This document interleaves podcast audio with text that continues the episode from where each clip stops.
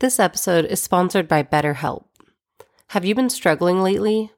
Maybe you're having trouble sleeping, difficulty with the relationship, or just suffering from low self esteem. If so, then BetterHelp wants to help you. BetterHelp offers licensed therapists who are trained to listen and to help you. You get to talk to your therapist in a private online environment at your convenience. There's a broad range of expertise in BetterHelp's 20,000 plus therapist network, and they give you access to help that may not be available in your area. You just need to fill out a questionnaire to help assess your specific needs, and then you get matched with a therapist in under 48 hours. Join the 2 million plus people who have taken charge of their mental health with an experienced BetterHelp therapist. And there's a special offer to Nowhere to Be Found listeners. You'll get 10% off of your first month, but only if you go through the link or type in betterhelp.com slash NTBF for Nowhere to Be Found. That's better, H-E-L-P dot com slash NTBF. Thanks again to BetterHelp for sponsoring this episode and you can find the link in our show notes and on our website, nowhere to be found podcast.com.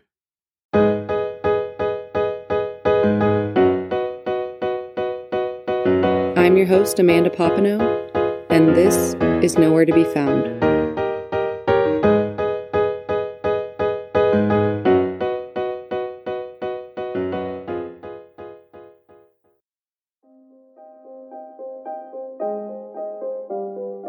So while I was on my break from the podcast, I did a lot of soul searching on what I wanted for the podcast and how I wanted to grow from where we started. I realized that there's so much of my investigations that don't make it onto the podcast because it doesn't happen during an interview. So I want to bring you all in on the entire experience I had while looking into Shane's case. I talked to tons of people who don't end up doing an interview, and I call around. I've made calls to people I never would have guessed I'd be calling and I asked questions I never would have imagined asking. I'm going to do my best to fill you in on some of those conversations, but I do need to be a little careful on that end.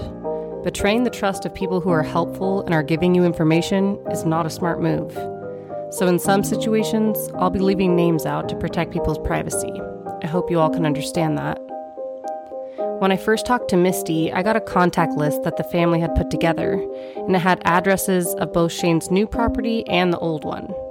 It had all the law enforcement contacts that they had up to that point, and all of Shane's family contacts. And then it had the names of the last four to see Shane Crystal, Eric, Ray Ray, and Justin. It had Justin's phone number and also the phone number of the owner of the job site that Shane was working at the day that he went missing. So, the first thing I did with that list was I text Justin and I asked if he'd be willing to talk to me. He politely declined and told me that he didn't think it was a good idea to tell his story. But I noticed with Justin that even when he declined to speak with me, he left the door kind of open by saying, unless you want to talk about football, which was unexpected. A couple days later, I texted him back and said, okay, let's talk about football. We talked about football and other small talk for weeks. More on this later. While Shane's family was in Oregon in May of 2022, they went to Shane's property and they spoke to Ray Ray, who was one of the last four people to see Shane, and he gave them his theories on what went on that day. I got to talk extensively with them about this conversation, and when they returned to their car, they took excellent notes. Here's how they break it down. Ray says that Tuesday, the day Shane went missing, he brought Shane an envelope with drugs in it. Ray's main theory was that maybe a cougar attacked Shane, and he says he actually saw tracks near Shane's truck when they first found it. Remember, it was Ray, Crystal, and Justin that found Shane's truck on Thursday, two days after he went missing. Ray also told them that Crystal and Eric were planning on buying Shane's old property together. This is interesting and actually has been confirmed by Shane's realtor. According to the family and the MLS searches I did, though, Shane's property was not listed for sale. Ray told them the day Shane went missing, he handed Shane the envelope with drugs, they smoked a joint together, and then Shane told him that he was going back to work. Ray says he was planning to go up to Cougar Dam to look for blue quartz rocks or something of that nature. Ray says he wants to make it clear that he did not take money from Shane for drugs. He's just delivering it for a friend. He is not a drug dealer. He says Crystal used to be his drinking buddy, but since Shane's been gone, they don't party like they used to. He says he never saw Justin the day Shane went missing. He isn't sure if Eric was there, but he doesn't feel anybody who was there that day has any idea what happened to Shane, and this isn't a case of foul play. He thinks there's a good chance that Shane either fell in the woods, got attacked by a cougar, or maybe died of hypothermia.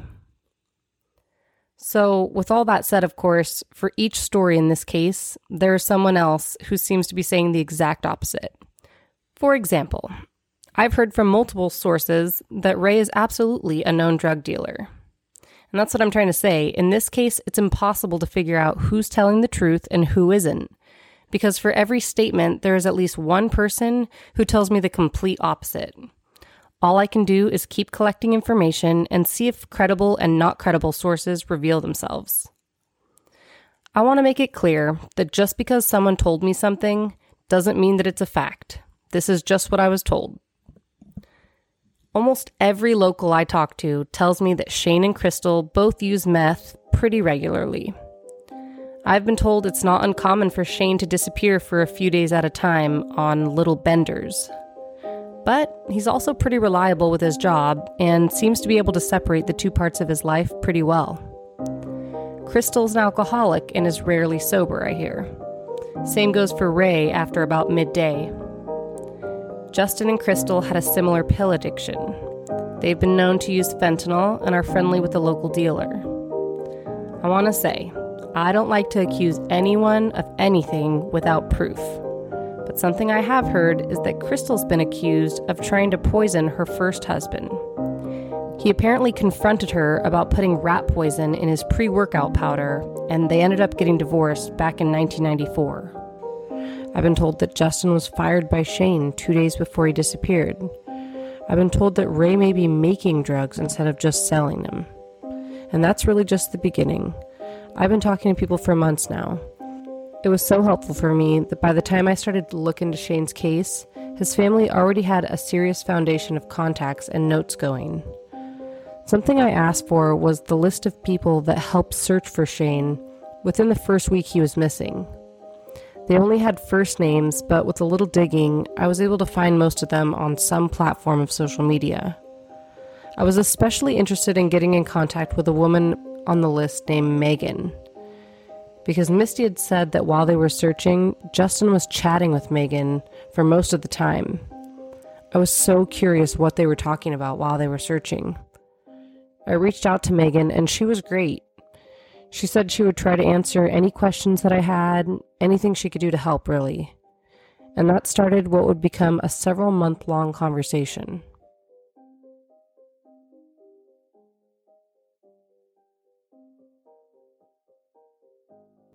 Hi, I'm Megan, and I live in McKenzie Bridge. Um, well, I know Shane through Justin. Um, I know Justin a lot better than Shane and Crystal. Um, I know Shane through multiple friends in the small community. Um, like I had uh, told you in the beginning, Elisha is a very good friend of mine, and she did Shane's taxes. Um, so there was lots of different connections there, lots of properties he'd worked on and events that I would see him at. Mm-hmm. Um, and he was from my understanding, just a great friend to people. He was a good guy. Like, Yeah. Just did- didn't have a bad thing to say about him. And usually, you know, even your best friend, there's times when you're like, eh, screw them, I don't like them. Yeah, exactly. I never heard that from Justin. Never got that. Like he was just attached at the hip. That's so interesting. Okay, and so let's go back. So Shane and Justin, you um, you know Justin a little bit better, and that's just from this town. I don't think people quite understand how small McKenzie Bridge is. It's Oh. tiny. Like I live in LA, and there's nothing like that around here. so tell me a little bit about McKenzie Bridge. Um, it, up here in McKenzie Bridge, uh, the town is literally named after a bridge that the highway goes over. Yep. That goes over the McKenzie. And we have one little general store and we have a pub.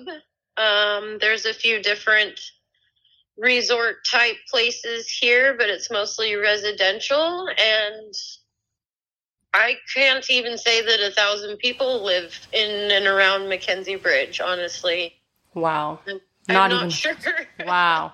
Yeah, and I know there are a lot of people that kind of stop in. It's more of a place that you would drive through. Like for me personally, the drive from Eugene to Bend Mhm. out that way, you know, that might be a time that I might come through that area. And other than that, I used to camp in Blue River. That's a pretty common, you know, camping spot. For sure. But other than that, there's not a lot of people that are like, oh yeah, I'm going to vacation in McKenzie Bridge. Like it's just a passer through type of town for most people, right? Right, yeah, we don't have a stoplight in this town. yeah, so you've heard the saying, you know, one stoplight town. This is a no stoplight town. yes, yeah, we have no stoplights. Yes, but it's so quaint, and there's actually something really great about that, um, especially in case of somebody going missing, is that everybody knows everybody. Maybe a little bit too well.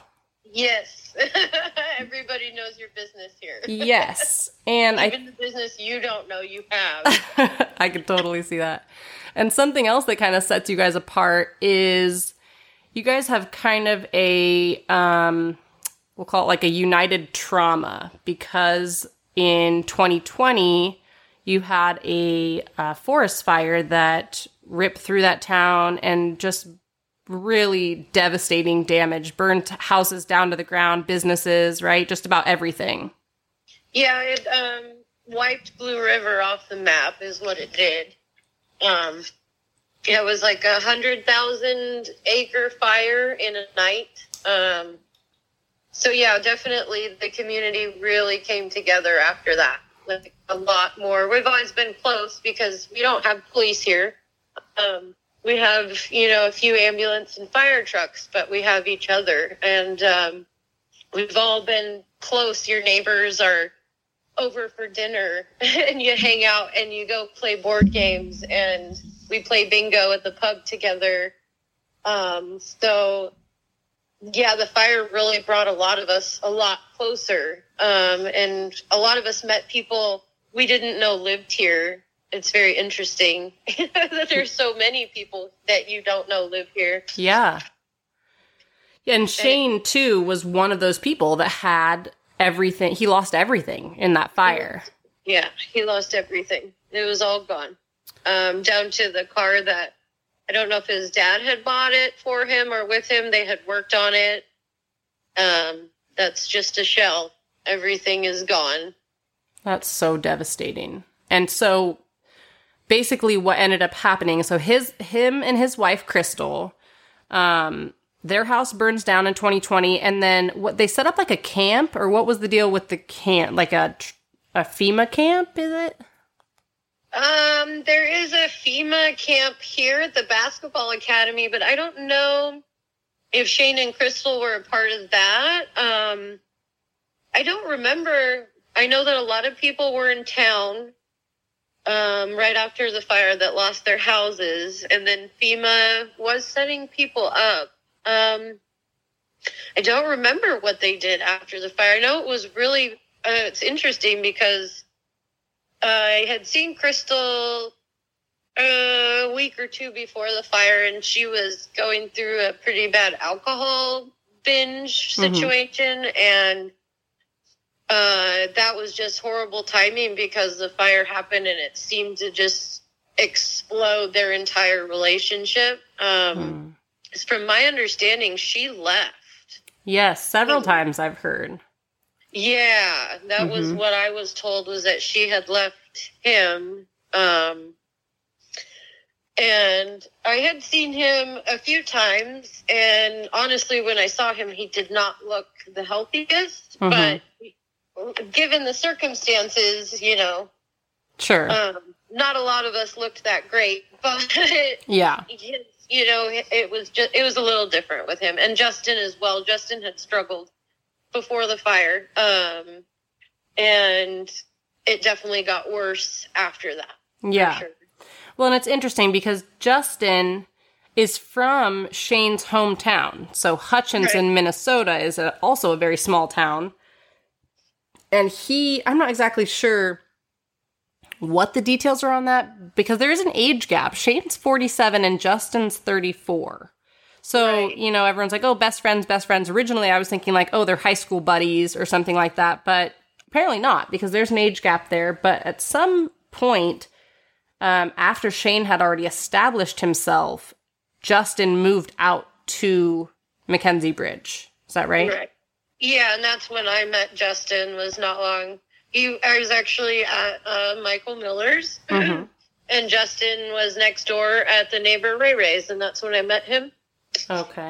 It was not long after he had moved here. Hmm. Oh yeah, you know Ray Ray. I'm sorry. I know Ray Ray. I know Ray Ray.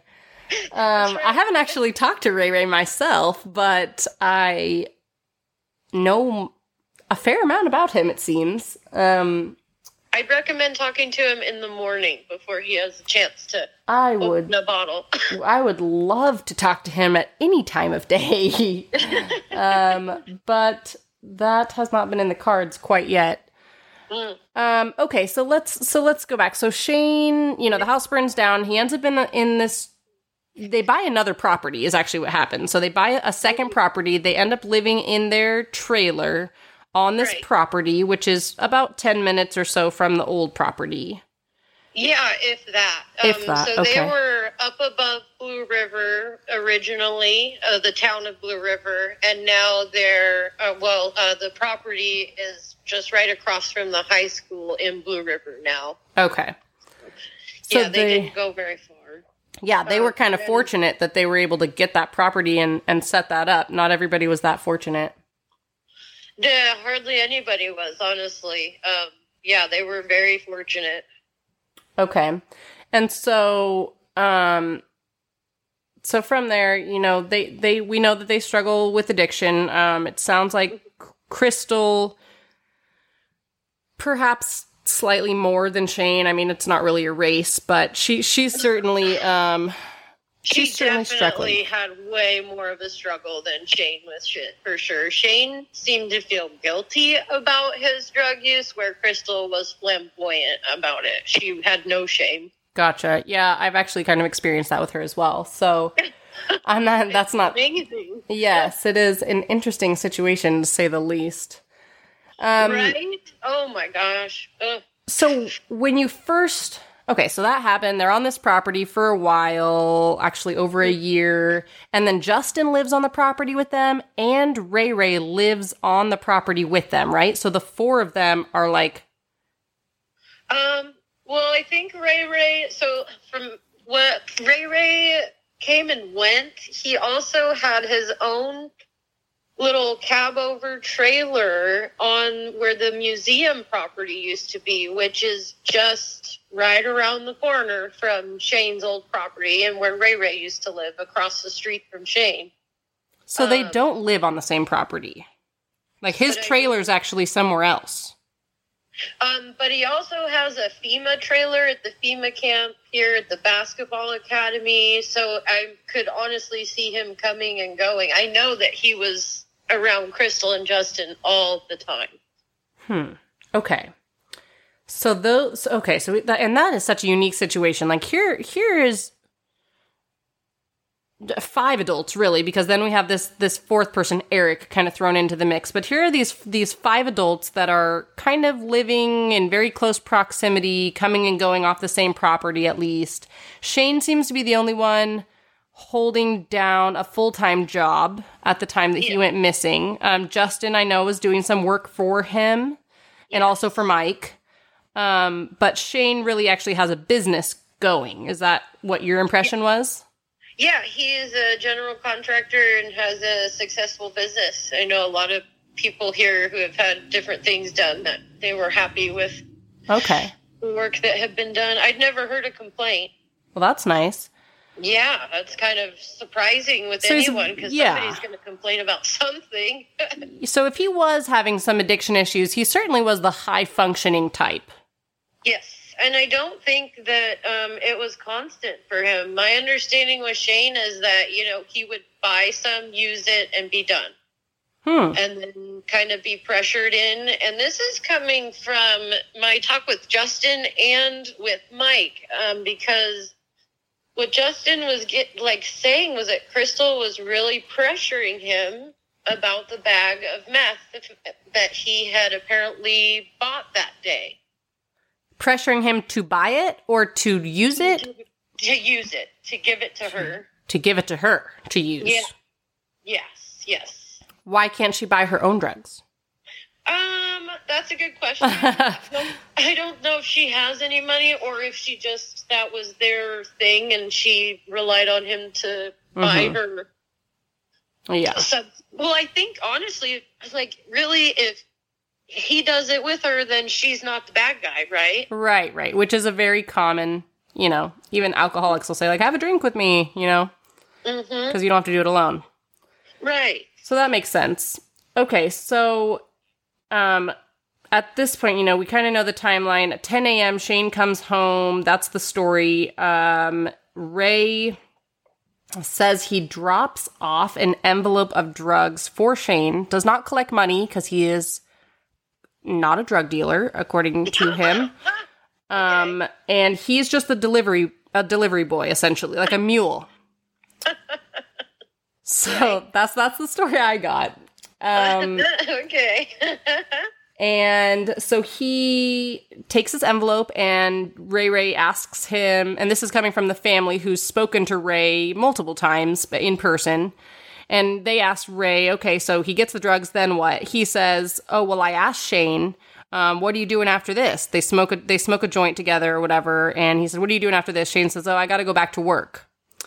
And um, Ray says that he was planning on going up to like Cougar Dam to hunt for blue quartz ro- Okay, yeah. rocks. Uh, Uh, I'm paraphrasing Yeah, here, but something like that. right, yeah. Okay. what's up there. So then Shane takes off and is never seen again.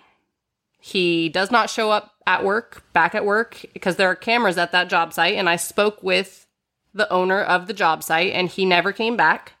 And he had um, subcontractors that were supposed to be meeting him there later. He no showed, right. which was unusual. Um, and so from there, when did you hear that he went missing, and how did you hear that he went missing? Uh, Elisha Young contacted me uh, and asking if I had heard about Shane, and I said no. You know, what are you talking about? And, and she said um, Shane's been missing. Uh, when was this? That might have been Thursday, Friday, Thursday or Friday of the week that he went because he went missing on a Tuesday, right? Right. Yep. A Yeah, Tuesday. so it was that. Yeah. See, I remember it was Yeah. Thursday or Friday um, that she contacted me about it and told me all the details that she had, and that Crystal. What I was told originally, she said that Crystal didn't call anyone until Thursday or Friday. Um, and that things were awful suspicious. And then she was telling me that she was she does his taxes every year, hmm and they were supposed to sit down and do his taxes. I cannot remember if it was supposed to be on Tuesday or it was that week. They were Mhm. supposed to meet and do the taxes, and he told Elisha he needed to go and pull out. I believe it was ten thousand dollars for his taxes. Pull it out. Pull it out of what? Uh, the bank, I would assume ATM. Well, not an ATM, but Okay. um, like money he had in his account that he needed to withdraw? that's what it sounded like to pay for his whatever tax stuff he had going on. I don't Okay. honestly know. Yeah, yeah. Details. Okay. So he contacts her. He, he needs to get some money out of taxes in one way or another, but he does not ever make it to that appointment. Nope, that was it. That was the last time she heard from him. He didn't show to the appointment, so she had tried. I believe she tried to call or text him, Uh huh. and she said there was nothing. Um, and that was it. And then she found out um, Justin actually used to live near them for a short while. Um, I believe it was after. Was it after the fire? I cannot remember that, but uh, pretty recently. So they were uh, Brandon and Elisha. That's her husband. They were pretty close with Justin. Okay. Okay, so um, you get that call, you know Shane's missing, and then you end up actually searching for him with um, his family after they arrived. Is that right?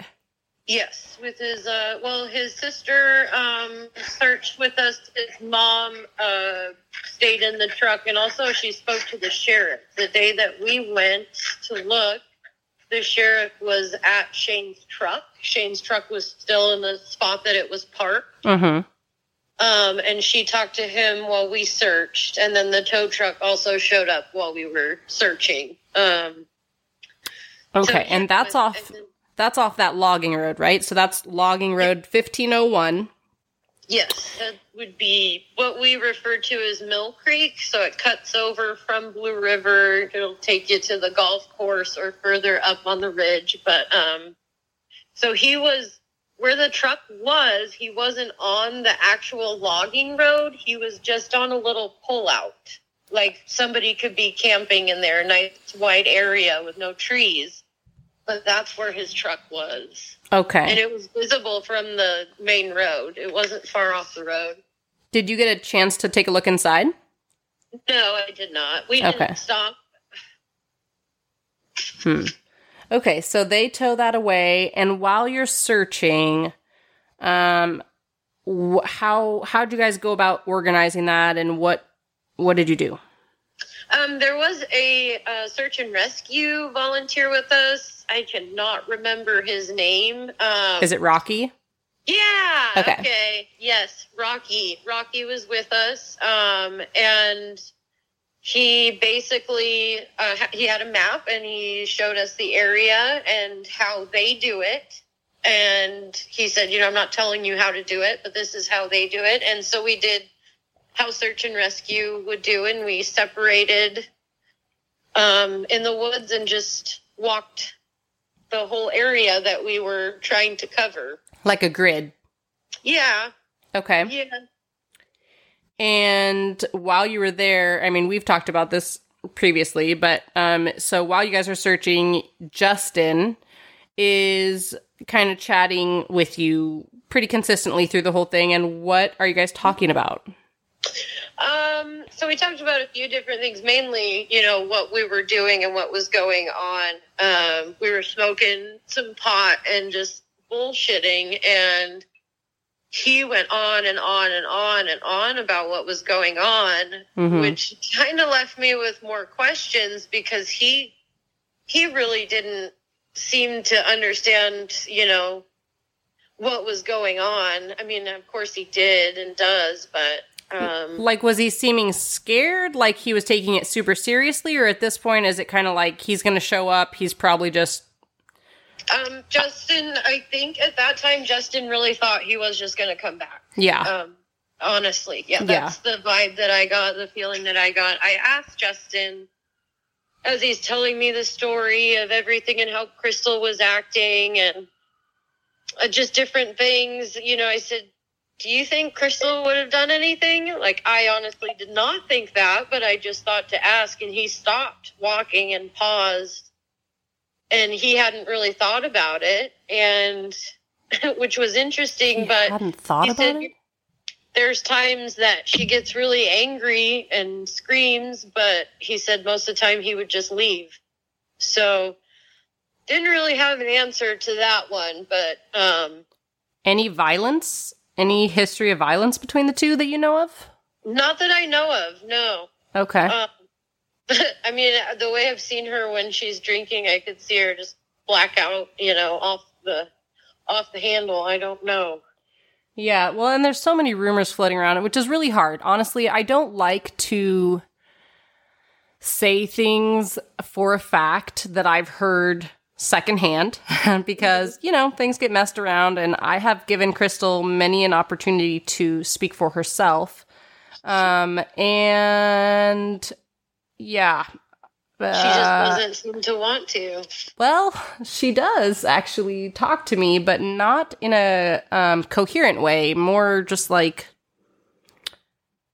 I man, yeah, I can't even I can't even read those out loud on like on there. It is uh yeah, she's very vulgar, very hostile, Oh um, very angry. She seems very angry. So we, she agreed to speak with me, but then you know, as I'm asking her questions, she would just throw insults and curse, and it's uh No. it's a whole thing. And then halfway through our conversation, when she didn't, I assume she just didn't like the questions I was asking anymore. She said, "You know what? This is not Crystal. This is Poncho."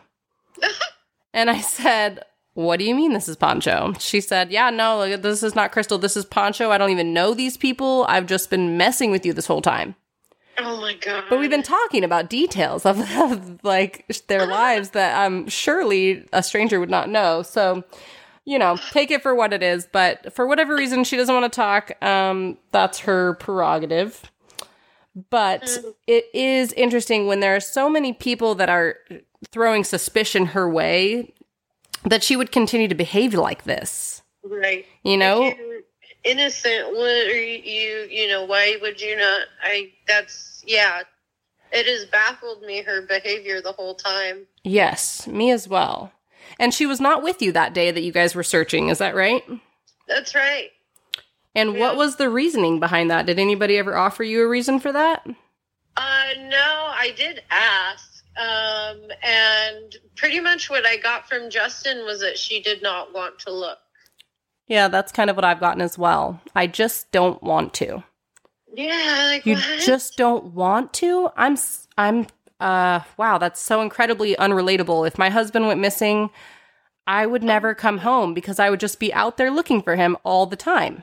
right. And I would be leading search parties and I would be I would be calling newscasters. Like I would be crazy. it's insane. So it is very sad to me that that is supposed to be Shane's other half. You know, the person that he gave himself to, that he's married to. He said, "Till death do us part," and she is absolutely uninterested in his return. So we'll take that for whatever it is. I don't know what that means, but it doesn't look great. No, it's awful suspicious. It is. So what's the feeling around town? Like what what does everybody kind of think happened or what like what do people say about this now? Oh, it's interesting. Actually, there's a lot of different thought. I um, know some old timers here that um, seem to be convinced that he's gone.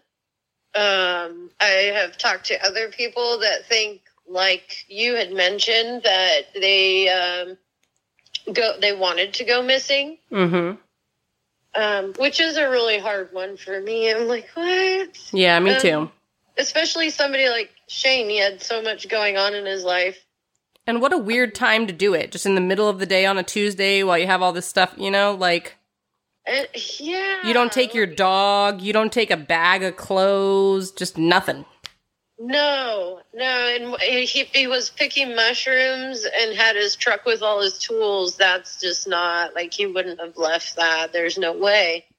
Hmm. He was he was on that logging road, which is a main road. He knows that road. They were actually logging right around the corner from where he went missing, where his truck was. That Mhm. doesn't, and you could hear it, the the logging operation from where his truck was. There's no way there was people right there. It's just like Yeah, I've actually been trying extremely hard to get a hold of those loggers because um, they're like the last people who have a real eyewitness account of Shane at 4:45 in the morning, which doesn't go with the rest of the timeline that everybody else is telling us.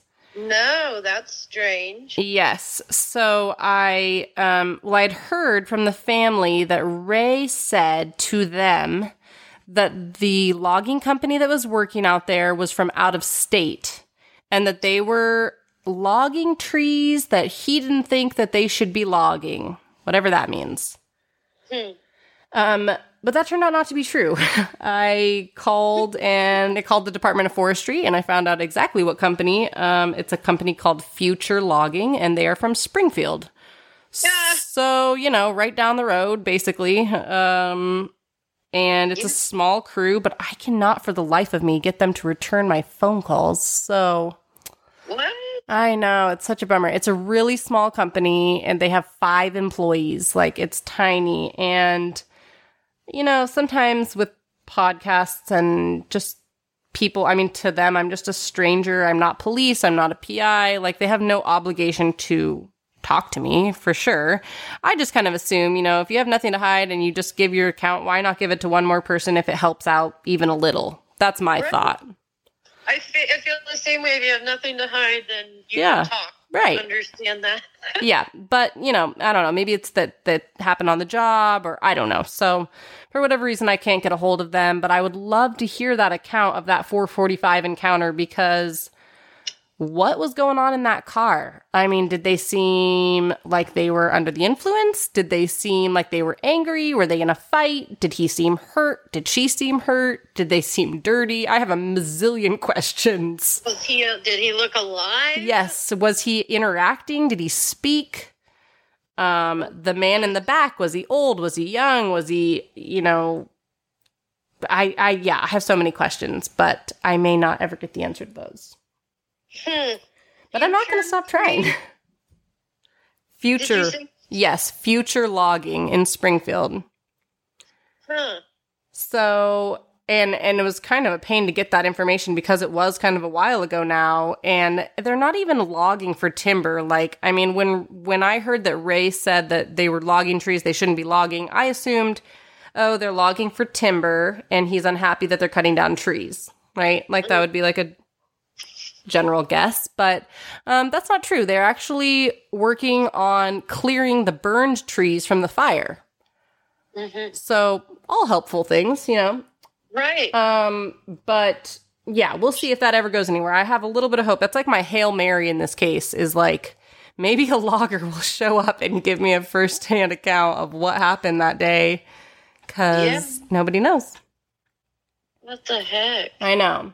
Yeah, Um, 445. I had heard that they had seen, supposedly seen three people in a car, but I hadn't heard that it was that early in the morning. Yeah, 4:45, which is interesting because at 4 a.m., um, Crystal and Shane, and this is confirmed by the detective, are actually texting back and forth. So how did we get from text? And and Crystal has said that she never saw him at all that whole day. So didn't see him at 10 o'clock when he came home. Didn't see him ever again after that. Hmm. But they're texting back and forth because he's lost, according to them. And um, she's basically saying, Tough luck. Um, I'm going to send Ray up there with some supplies for you, which makes zero sense. Um, why would you send supplies as opposed to just bringing him home with you? Right? Um, but what's even weirder than that is that then at 4:45 they're in a car together headed in in towards the truck, not out towards their house. So why are you guys at 4:45 headed in up Mill Creek, like north? What? I don't understand that at all. So it makes her timeline not true and just puts a huge question mark. I just have no idea why they would be going that direction with a third person, which means it can't just be all Crystal. Crystal's the only one lying and she, you know, somebody else knows what happened. Right. So was it Ray? Was it Eric? Was it Justin? I don't know. Everybody Oh has an alibi. Right? Wow. So that is a huge question mark for me. The other one um, that you and I have talked about, and I, I spoke with Mike about it too, is since all this went down, um, you know, we talked about that Shane's first property burned to the ground, then he moved to a second property. But since Shane went missing, there has been quite a bit of activity on his burned down property. Right. So, what what activity do you know about? Um, so what I've noticed more recently, I don't remember when we had spoken about it, but it was not long before that. Um, I was going downriver to Blue River, And right uh, around the corner from Shane's in the bike lane is a trailer, a burnt up trailer um, with a bunch of burnt metal on it that was clearly pulled from Shane's. There was drag marks in the highway pulled from Shane's there. Then Mike uh, said, actually, it was, uh, they think it was Ray Ray because just before that, Ray Ray was uh, seen taking a burnt toolbox from Shane's property on a John Deere tractor from Shane's original burnt property to his property at the museum where he's staying and asked Ray Ray about that and what he was doing. And he said that he had given that to Shane. He had given it to Shane and now was taking it back, I, uh, yes. even though it's all burned. Right. It is nothing. It's a burnt metal box. It's not good for anything. And then when I came back up um, from Blue River, there was actually uh, ODOT and uh, OSP, Oregon State Police, there at the trailer. Um, and the trailer has since been pulled back onto the property. So was Ray actually burning something or he was just moving the burned stuff? Moving the burned stuff. Okay, so he wasn't actually lighting anything on fire because I had heard it had changed a couple times. Like, did did he burn the toolbox or someone else burn the toolbox?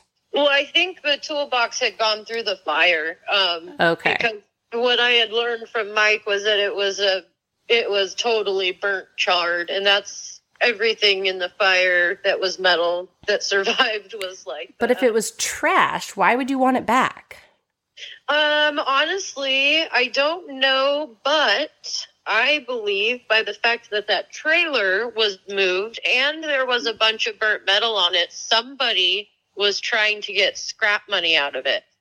Ah, okay. That that makes a little bit more sense. Okay, so so they're thinking Shane's gone. Here's some stuff on his property that could be worth something. I'll just He's not going to miss it, right? Right. Well, I mean, if you don't know what happened to him and you assume that he's going to come back someday, maybe he would miss it. But if you don't think he's coming back, Yep. yeah, that's interesting. Um, a couple other interesting things. So that's the toolbox, the trailer, all that. So, in talking to people about what could have happened to Shane, you know, something that keeps coming up meth is a big problem up there, for sure. We know that. But also, a second issue um, more recently is fentanyl. Mm-hmm. And I don't know where this information came from, but somewhere along the line, um, again, I hate saying it secondhand or third hand, but somebody told me that the best way to get rid of somebody is to put fentanyl in your drugs, and that Crystal would know that. And that Crystal maybe has some experience with fentanyl, and that the fentanyl dealer around town maybe knows them and is somewhere connected to all of that. So that certainly comes to my mind. Um, if he could have been, I mean, poisoned essentially, like somebody laced his drugs. He thought he was getting something and he was getting something else. Did you hear about um, the overdoses that have happened here within the last couple years? I have a very good friend here who dabbles in meth, and we had a conversation a month ago about how he has tried to stay away because of the fentanyl. It will kill you. Yeah, It will kill you. Do not do it. But uh, the problem is, a lot of these people don't even know that they're doing it because, like you said, it's being laced. So you don't. you don't know. You don't know. And it takes like smaller than a pinky nail, tiny, tiny amount to kill you. Yep. It's terrifying. It's enough to make you, I mean, for me, like, no risking. I wouldn't risk anything that could be laced with that. Heck no. So- Heck no. And that's a friend of them. My friend, like, that's a struggle. He definitely has an addiction problem, but knows that that's happening right now. Yeah, and So, that's, yeah. man, that's so messed up. it's really, really interesting the dynamic there because uh, the fentanyl's real and it's definitely here. It, it, there's no doubt about it. Well, and there's rumors again second, third hand, I don't know, down the grapevine that perhaps Crystal has dabbled in giving people drugs that they didn't know they were getting in the past. Oh, I never Um, and some trafficking issues in Oh. Florida and just all kinds of very sketchy things that kind of play into that. But again, does that make her guilty of doing something to Shane? No, it doesn't. Does it make me raise my eyebrows? You better believe it. most certainly. Because there is, I mean, we are running out of tallies here for the amount of weird stuff that's going on on her side of the story. And I would love to talk to her and get a coherent sentence that tells me something different, but it's just not happening. So I don't know if she did something. And if she did, let's say, just devil's advocate, let's say she did give him drugs, he overdosed on fentanyl, then what? How come we haven't found him? Right. Where's his body? right. that would take another person. Like I, I refuse to believe that Crystal's out there dragging his body around, burying it herself. Sorry. I don't think she even could. No. I- In the state that she No way. physically and mentally has been, I don't think she even could. Right. So who's the third guy in the car? And where did like why? But it's so. Uh, there's talk all the time up here about how you could dig a hole and nobody would ever find you, but it's just kind of like that's a joke, Right. You know? Yeah, so it's- hard it's- to believe that these people would be out here digging a hole, or I don't even. I don't know how do you get rid of a body, but it's like how is the how are these dogs not picking up any scent? Well, just was it last week or the week? I think it was the week before. Um, I learned that skeletal remains were found at Cougar Dam, Really? but they were so burned that they were going to be difficult to ID, and the What do you law enforcement like the remains were burned like the body was burned? Um, but the law enforcement source says that they believe that that was prior to the fire and that the the burn is from the fire but i just have to wonder Do you have like the coordinates on where they found it? i don't i could try and find out but i know it was up cougar dam and they had it all roped off it was i believe it was the week before last What? What? What? Yes. Um and they're going to try and send it in, but they I mean this this detective was he said a thousand percent sure it was not Shane. Which I How the fuck would you know that? yes. Sorry. I'm Exactly. No, it no, I I uh Cougar Dam is very high on my list of places to look for Shane for several reasons. Um one just keeps coming up, you know. Justin was over there the day after Shane went missing. Ray Ray was over there the day Shane went missing. It's the only body of water that's not moving around. Um that, you know, if you put a body in the river, it's coming up somewhere. Right. Um, but if you put a body in a dam, you might get away with it for a little bit longer. Right, because that on I don't know if you've watched the water level on Cougar. I was just there two days ago, and I'd say it's about half full. Hmm. And Cougar goes up and down. They Right. empty it accordingly. So Right. yeah, eventually. Right. You don't have forever, but you might have longer than you would if you put them in the river. Oh my god. So I'm very curious what turns up. I mean, law enforcement says that they're a thousand percent sure. I'm going to just go out on a limb and say that they have information that I don't have. I hope so. That's making Um, them that's that making them that sure. Um, but nonetheless, I am very curious about that. Well, now I want to know. I spend a lot of time up there. Um, that's very interesting because I didn't hear anything about it. Hmm, I'll try to get you the coordinates. What the fuck? Right? It's wild, man. Um, yeah, because if I got the coordinates, then I could just go there, and if it's in the burn, then yeah. Then you know, right, I exactly. believe it. Not a hundred percent, but Like what? That body was just laying there all this time? Like I've I mean, that's kind of odd, but that that could happen. Could happen. Because if it was like that, that yeah, that seems a little far fetched. The fire's been almost two years. Right. So, yeah, it really just leaves me to more questions. But I mean, they take their time, they do their process, and it has to be just right in order for it to be admissible in court. So it has to just kind of go through its process. But I am definitely keeping tabs on that one. That's crazy. I know it.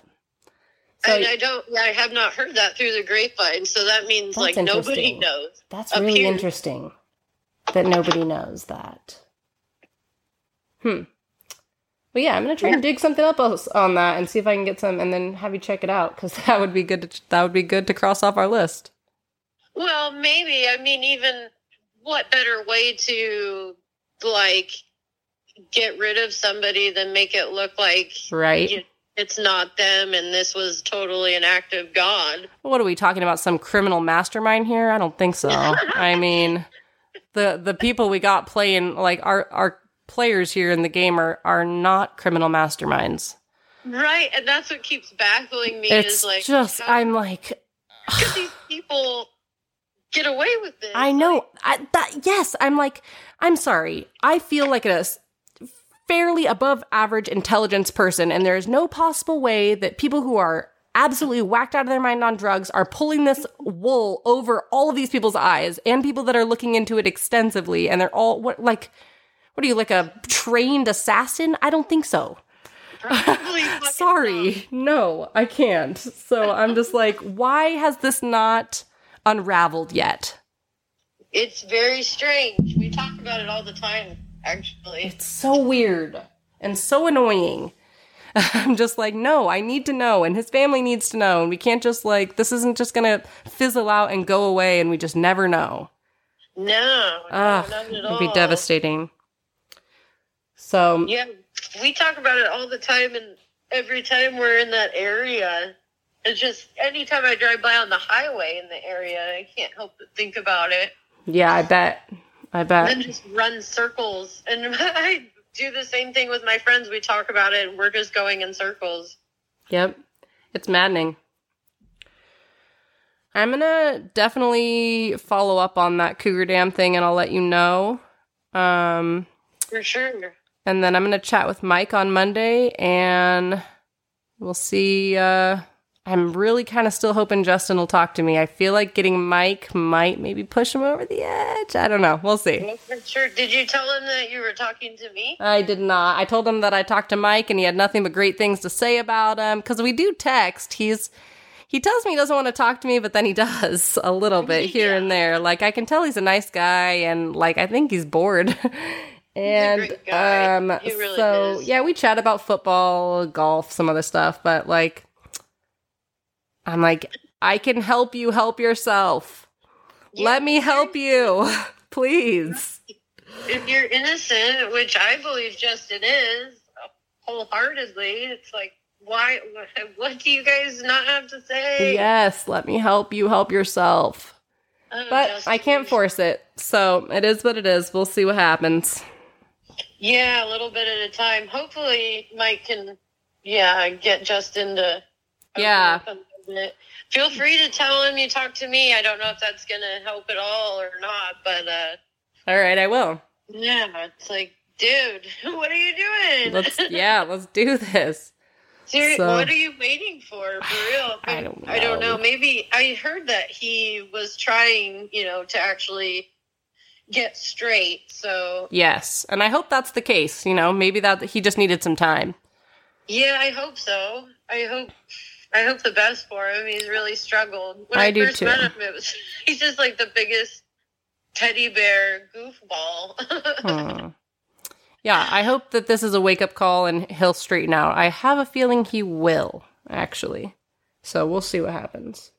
he's got a whole life ahead of him. Yeah, and he's got a good support system at home, it sounds like, too. So He does. I don't know if you had heard anything. Apparently, uh, Justin's family had been uh, contacted by Shane's family, and not the quite the friendliest of manner.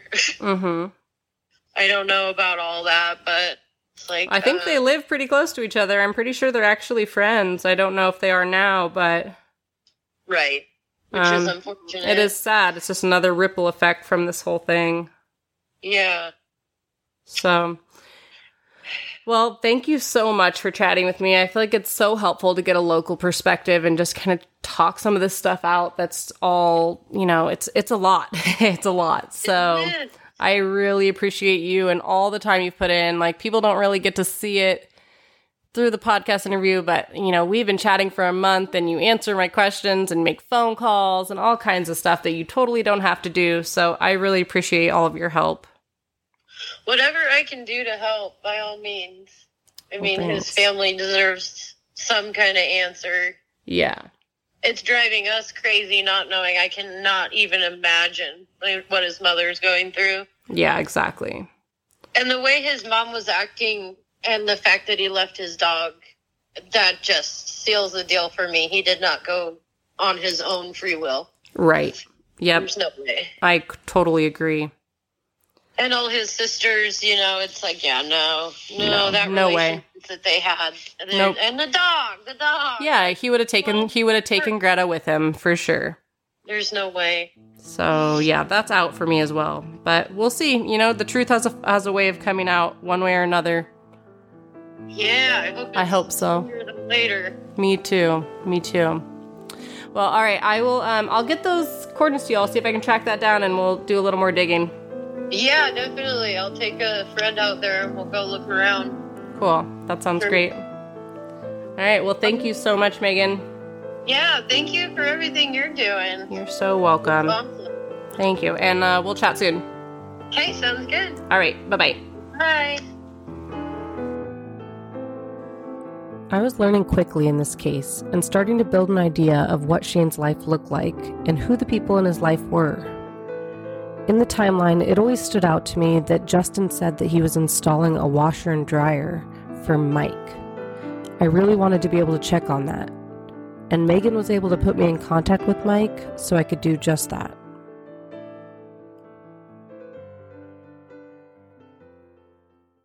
We've been asked how our listeners can contribute to the show, so we set up an account with Patreon. Check out the link in our show notes if you're interested in supporting our cause. You can also find it on our website, nowhere to be found podcast.com.